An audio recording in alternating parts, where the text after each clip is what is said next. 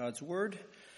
Job 37, the whole chapter. Give your attention to the reading of it. Job 37. At this also, my heart trembles. It leaps out of its place. Keep listening to the thunder of his voice and the rumbling that comes from his mouth. Under the whole heaven, he lets it go, and his lightning is to the corners of the earth. After it, his voice roars.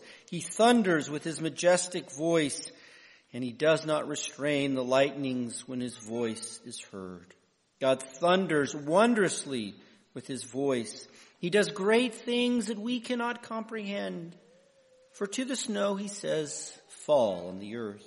Likewise to the downpour, his mighty downpour. He seals up the hand of every man and on all, that all men whom he made may know it. Then the beasts go into their lairs and remain in their dens. From its chamber comes the whirlwind and cold from the scattering winds. By the breath of God ice is given and the broad waters are frozen fast. He loads the thick cloud with moisture, the clouds scattering, scatter his lightning. They turn around and around by his guidance to accomplish all that he commands them on the face of the habitable world. Whether for correction or for his land or for love, he causes it to happen. Hear this, O Job. Stop and consider the wondrous works of God. Do you know how God lays his command upon them and causes the lightning of his cloud to shine? Do you know the balancing of the clouds and the, the wondrous works of him who is perfect in knowledge? You whose garments are hot when the earth is still, is still because of the south wind? Can you like him spread out the skies, hard as a cast metal mirror? Teach us what we shall say to him. We cannot draw up our case because of darkness. Shall it be told him that I would speak? Did a man ever wish that he would be swallowed up? And now no one looks on the light when it is bright in the skies and when the wind has passed and cleared them. Out of the north comes golden splendor. God is clothed in awesome majesty. The Almighty, we cannot find him. He is great in power justice and abundant righteousness he will not afflict. Therefore men fear him, and the wise of heart do not see. Thus far the reading of God's word, may bless it to us. So what's the best show that you have seen? Not a TV show, but going to the theater, a symphony, or Broadway production where you felt the orchestra in your chest. The acting and the story glued you with undivided attention. The lighting and the effects were mesmerizing. And as the curtain closed, you were stunned with wonder. You feel carbonated and tingly with emotion. You sigh in delight. This show changed you. You'll never forget it and you'll never be the same. Yeah, the stagecraft of the theater has this powerful effect upon us. And yet there's another auditorium that puts on even greater shows. The amphitheater of the thunderstorm. Maybe you were driving or out for a walk. If lucky, you were on a chair in your back patio, but a monster storm rolled in. Dark, obese clouds rumble across the sky. Trees bow in humble, in homage before the gale force winds. Sheets of rain slice through the air sideways, and every few seconds, bolts of lightning fracture the heavens, quickly chased by ear-splitting thunder. Yeah, if you have had privilege of getting tickets to such a storm, you know they are unparalleled. And uh, Elihu evokes this hazardous weather to bring us to the spot where faith begins and wisdom matures, the fear of the Lord. So in the last chapter, around verse 22 or so, Elihu basically broke out into singing. He told Job to magnify the Lord and to model this for him. Elihu sang of God's greatness. By his music, he basically led by example. And Elihu is not finished with this hymn yet, as it now spills over into this chapter. We got a few verses of this hymn in chapter 36 and a few more here in this chapter. Moreover, in this ode to the greatness of God, Elihu landed upon the weather. He exalted the Lord's power in a scene in rain and lightning. And he very much stays on this topic. In fact, as Elihu is pondering the storms of the Lord, he becomes deeply moved, even fearful and jittery. As he admits in verse 1, at God's lightning, his heart shivers and trembles. His heart even wants to leap out of his chest. This is pretty intense. It's as if Elihu's on some crazy roller coaster. His heart is so full of dread, it's trying to run away from him. His blood pressure is through the roof and he can feel his heart beating loudly in his toes. In modern lingo, we would call this a panic attack. And his mouth runs about why he's so overwhelmed with his trembling. He wants, and he even wants us to join him in it. Elihu shouts out to Job and the three amigos and to us as readers and orders us to just keep listening. You too need to hear the thunder of God's voice and the rumbling of the rumbling that stampedes out of his mouth. Now at first this doesn't seem very nice Elihu is shivering in his socks and we have to join him as well? Thanks a lot, Elihu. And to bring us into his anxiety, he spouts a full exposition of a massive thunderstorm. Yet this is not just any storm, but it particularly is identified with God. Indeed, the word used for thunder here is God's voice, and the word for lightning here is the Lord's light. Also, much of the language chosen by Elihu is borrowed from other passages that speak of theophany. There are echoes here of the glory of God at Sinai and the majestic march of the divine warrior from Habakkuk 3. This is a storm that reveals the majesty of the Almighty. Moreover, the way Elihu paints this storm, it's as if he's currently watching it he doesn't seem to be pulling from memory, but we get the odd feeling that an actual storm is blowing in. And what a storm is this is. It blows in like a lumbering giant. The Lord releases his lightning bolts from heaven and these arrows of electricity touch the corners of the earth. This is a lightning bolt that cuts across the entire sky to strike both horizons at the same time. And then there's the soul crushing sound. The thunder roars from heaven. God thunders his voice to shake the very ground beneath your feet. The lightning is so close that you hear it at the same time as you see it. It's almost as if the speed of sound is faster than the speed of light. And the lightning and thunder is so frequent that there's barely a moment in between. The fireworks of God paint the dark sky with vibrant colors. Elihu here is not chasing a storm, but he's being chased by the storm. And the takeaway from all this violent weather is that we cannot comprehend the fully the great and majestic wonders of God, verse 5. By this thunderstorm of the Lord, we witness the transcendent greatness of God, and we can only perceive a small portion of God's greatness. This is the lesson Elihu is impressing upon us. He wants Job and us to be overwhelmed by God's greatness so that we're humbled before Him and are reminded that God's might is far above us. And to continue to do this, Elihu moves from a massive storm to weather more in general. The Lord says to snow, fall, and it obeys. The Lord snaps his finger and rain showers flood from heaven. The Almighty controls the weather, kind of like you speaking to Alexa. It marches to his beck and call of the Lord. And when, when rain downpours, when the snow drifts, the wild animals run to their dens. They curl up in their lairs.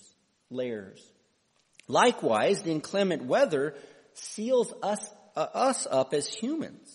Weather forces us inside and restricts our movements. When the heavy rains come, we hide just like a bunny in its hole.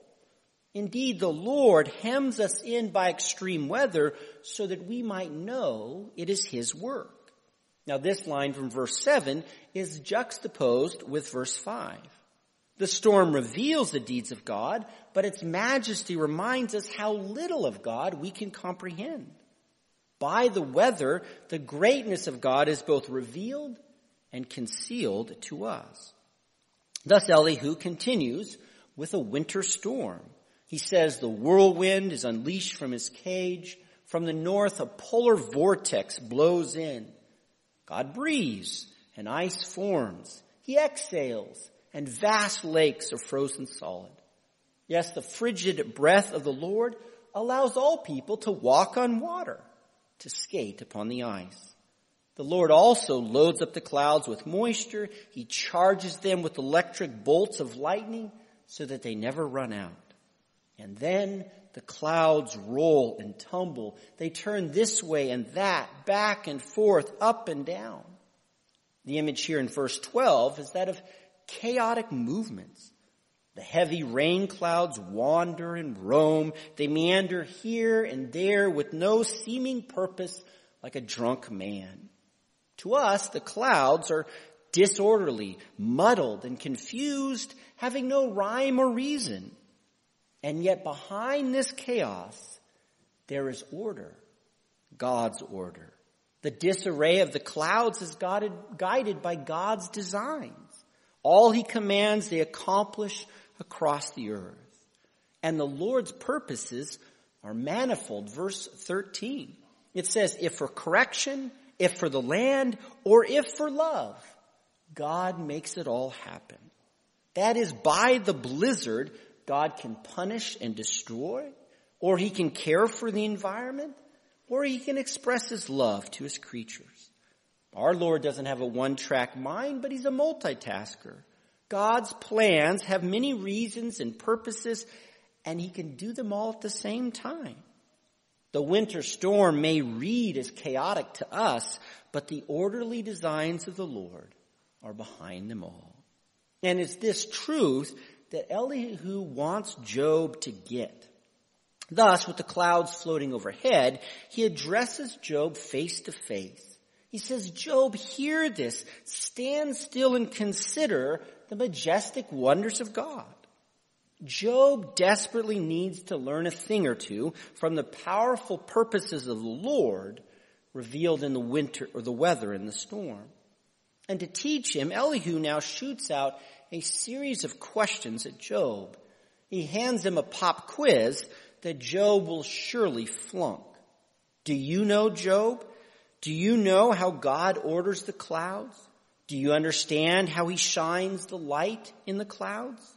Can you understand the floating of the clouds or describe the wonders of him who is perfect in knowledge? Can you, Job, predict the hot wind from the south that burns up your clothes? Are you able to hammer out the firmament as God did? Come on, Job, explain. Tell me how God works his wonders. Can you perform the deeds of the Almighty? Well, of course, Job cannot answer any of these inquiries. He leaves them all blank. He turns in his quiz empty. He doesn't know how the Lord performs the marvels of the weather, nor can he replicate the beauties of creation. And Job's ignorance and inability in the arena of God's work spills over into another one in verse 19. Here it says, tell us what to say to the Lord. We cannot drop a case before the darkness of God. If I speak, would it even get reported to the Almighty? Now the point of Elihu here is that he's making is that you cannot subpoena the Lord. The case here is a legal brief to argue before the Lord. That is, Elihu and his three friends have no idea how to form an opening statement before God who is hidden in darkness. And so he sarcastically asked Job to show him. Tell us how to subpoena the Almighty, how to force God to show up in court. Well, just as Job can't, was helpless to explain how God works the weather, well, he's also useless in drawing up a subpoena.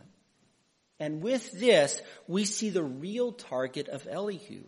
He is singing of the God's greatness to drive home the point that Job is foolish to demand a court case with God.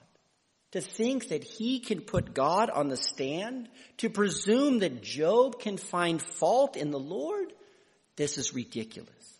It's silly to act as if Job can hammer out the firmament above. Thus Job's demand to be vindicated has transgressed proper, proper limits and tumbled into folly.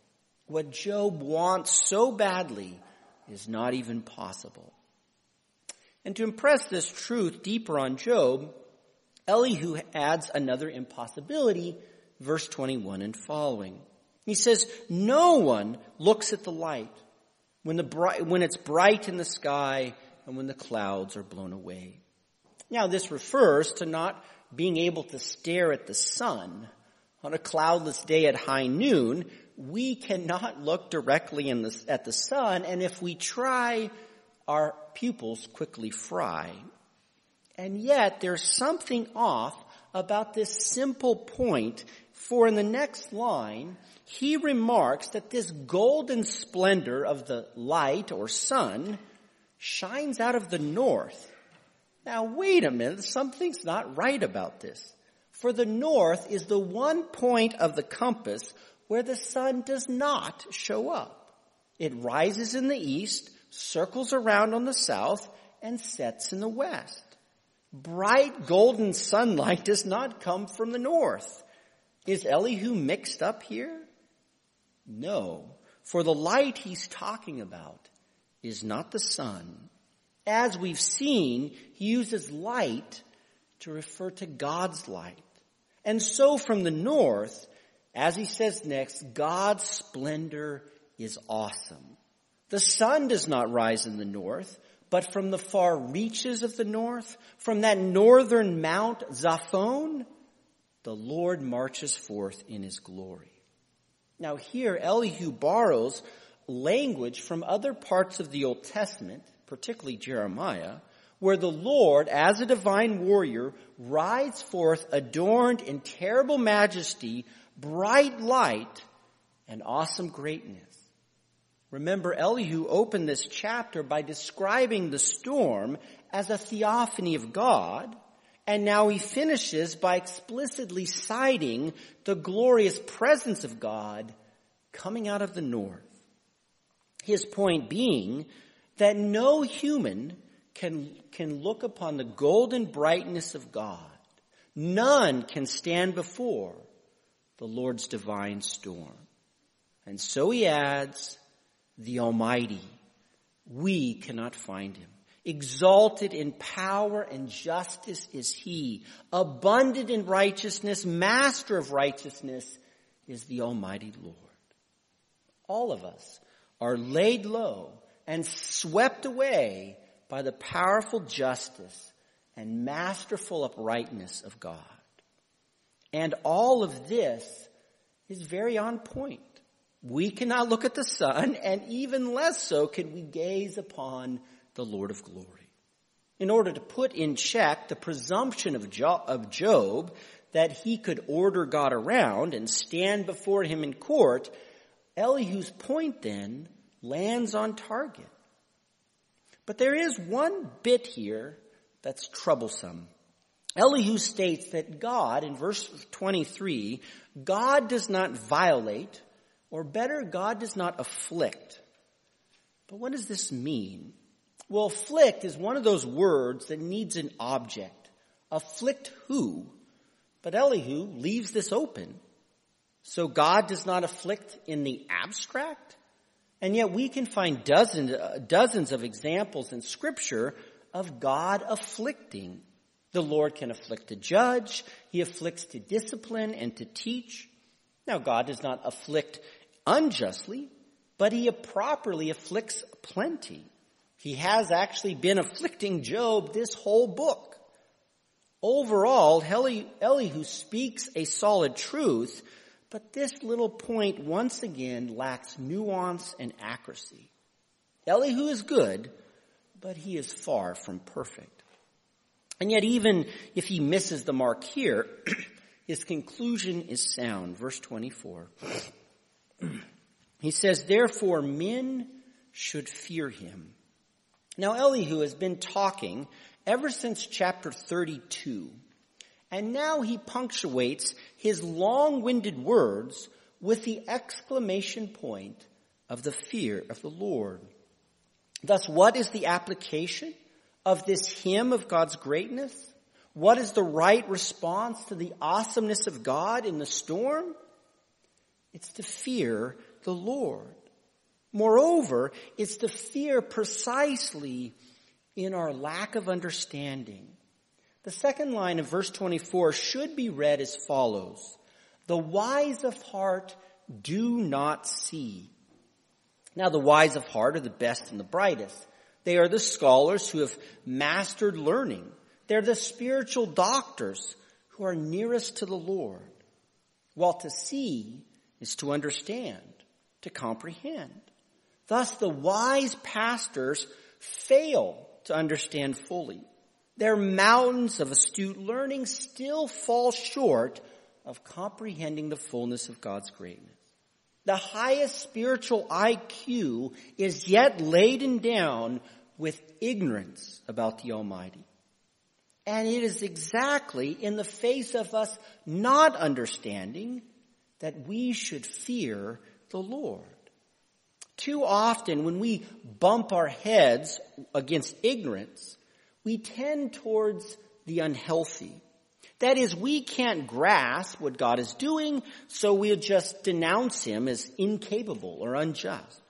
We can't figure out the majesty of the Lord, so we just make up our own explanations to make ourselves feel smart. We often compensate for ignorance with arrogance and unbelief. And for Job particularly, he could not fathom why God was making him suffer, so Job guesses that the Lord is in error. And yet the proper medicine for ignorance and the limits of our understanding about God is to fear Him. By the fear of the Lord, we bend the knee as the creature to honor God as the creator. In fear, we trust in the lofty wisdom of God to do all things justly. And by fear, we exalt the greatness of the Lord that surpasses our understanding. Also by fear, our wisdom matures by acknowledging that even though we can know a great deal compared to God, it is still very little. Therefore, despite Elihu's long-windedness, his youthful pride, his wrong charges against Job, and his lack of nuance, Elihu finishes in the right place. The fear of the Lord. When all is said and done, when all the mysteries of God have been talked to death, we should always return to resting contently in the fear of the Lord. Job almost made it here. At the end of chapter 28, Job concluded with fearing the Lord. But then he went and jabbered on for three more chapters and demanded a trial with God. Job came close to stopping with fear, but then he went too far. Elihu, though, rests his case with fear, and especially in the face of ignorance. And thus he ends better than Job. Elihu's good point here is one also that we should keep in our hearts we should never leave the place of fearing the Lord. For by fear, our faith in the Lord forms and grows. By fear, our wisdom matures and develops into spiritual health. Moreover, Elihu hands us a constant reminder to help our fear, namely the greatness of God as it's manifest in the thunderstorm. This is one of the blessings of natural revelation. With the eyes of faith and grounded in scripture, the wonders of nature teach us about our Lord's majesty. When the thunder roars, when the lightning flashes, when massive waves pound on the beach, then we feel our smallness. In the amphitheater of nature, we're wowed by the power of God. We come to know our frailty and the puniness of our understandings. Doctors often advise us to get outside for some fresh air and sunlight.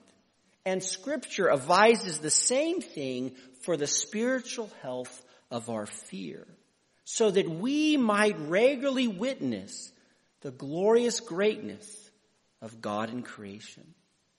Thus, dear saints, next time a storm blows in, step outside and behold the majesty of the Lord Almighty. And yet, as true and helpful is Elihu's conclusion here on fear, it's only part of the story. The glory of God in lightning and thunder is essentially a manifestation of law. God's justice is felt in the thunderstorm and the blizzard. Judgment can be the purpose of the tornado. But this is not all that God is. His greatness is not only revealed in the law, but also the gospel. Now this, of course, requires special revelation, the preaching of the gospel of Jesus Christ and his cross. Indeed, it doesn't take long for us being out in a frigid superstorm to realize that we need to get inside. As Elihu mentioned in verse 7, the thunder of God's voice makes us run for cover like a mole ducking into its hole. Likewise, in verse 13, one of the purposes of the tempest is love. So the terrifying hurricane of God's glory drives us to find refuge in the arms of Christ. For in the work of Christ, we find shelter from the final storm of judgment. In the free salvation of Christ, you receive the warmth of forgiveness, the cozy fire of imputed righteousness, and the safety of adoption. Yes, by the thunderstorm, we tremble at God's surpassing power, but in the gospel, you experience the stronger power of God in his love. For in the gospel, Christ takes hold of you and no blizzard, no heat wave, and no tempest can pry you out of his love. The love of God in Christ is your strong refuge and your comforting fortress that no storm can breach.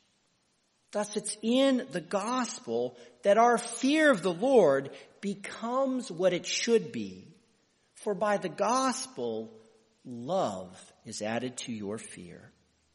Without love, our fear only trembles and shakes in the face of, of a condemnation that we deserve.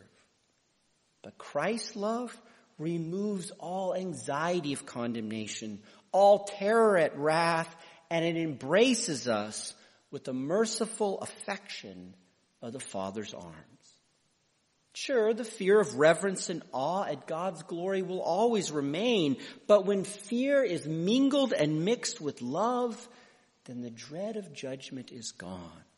In the cocktail of love and fear, our faith is filled with joy that Jesus died for us.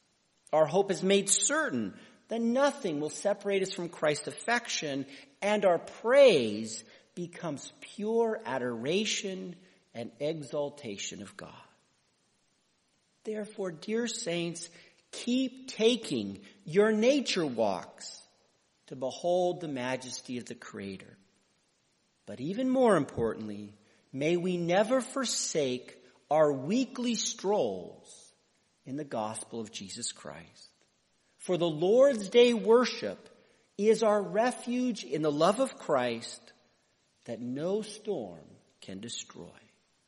Thus praise the Lord for his greatness and magnify him for the gospel of his love, which is ours now and forevermore. Amen. Let us pray.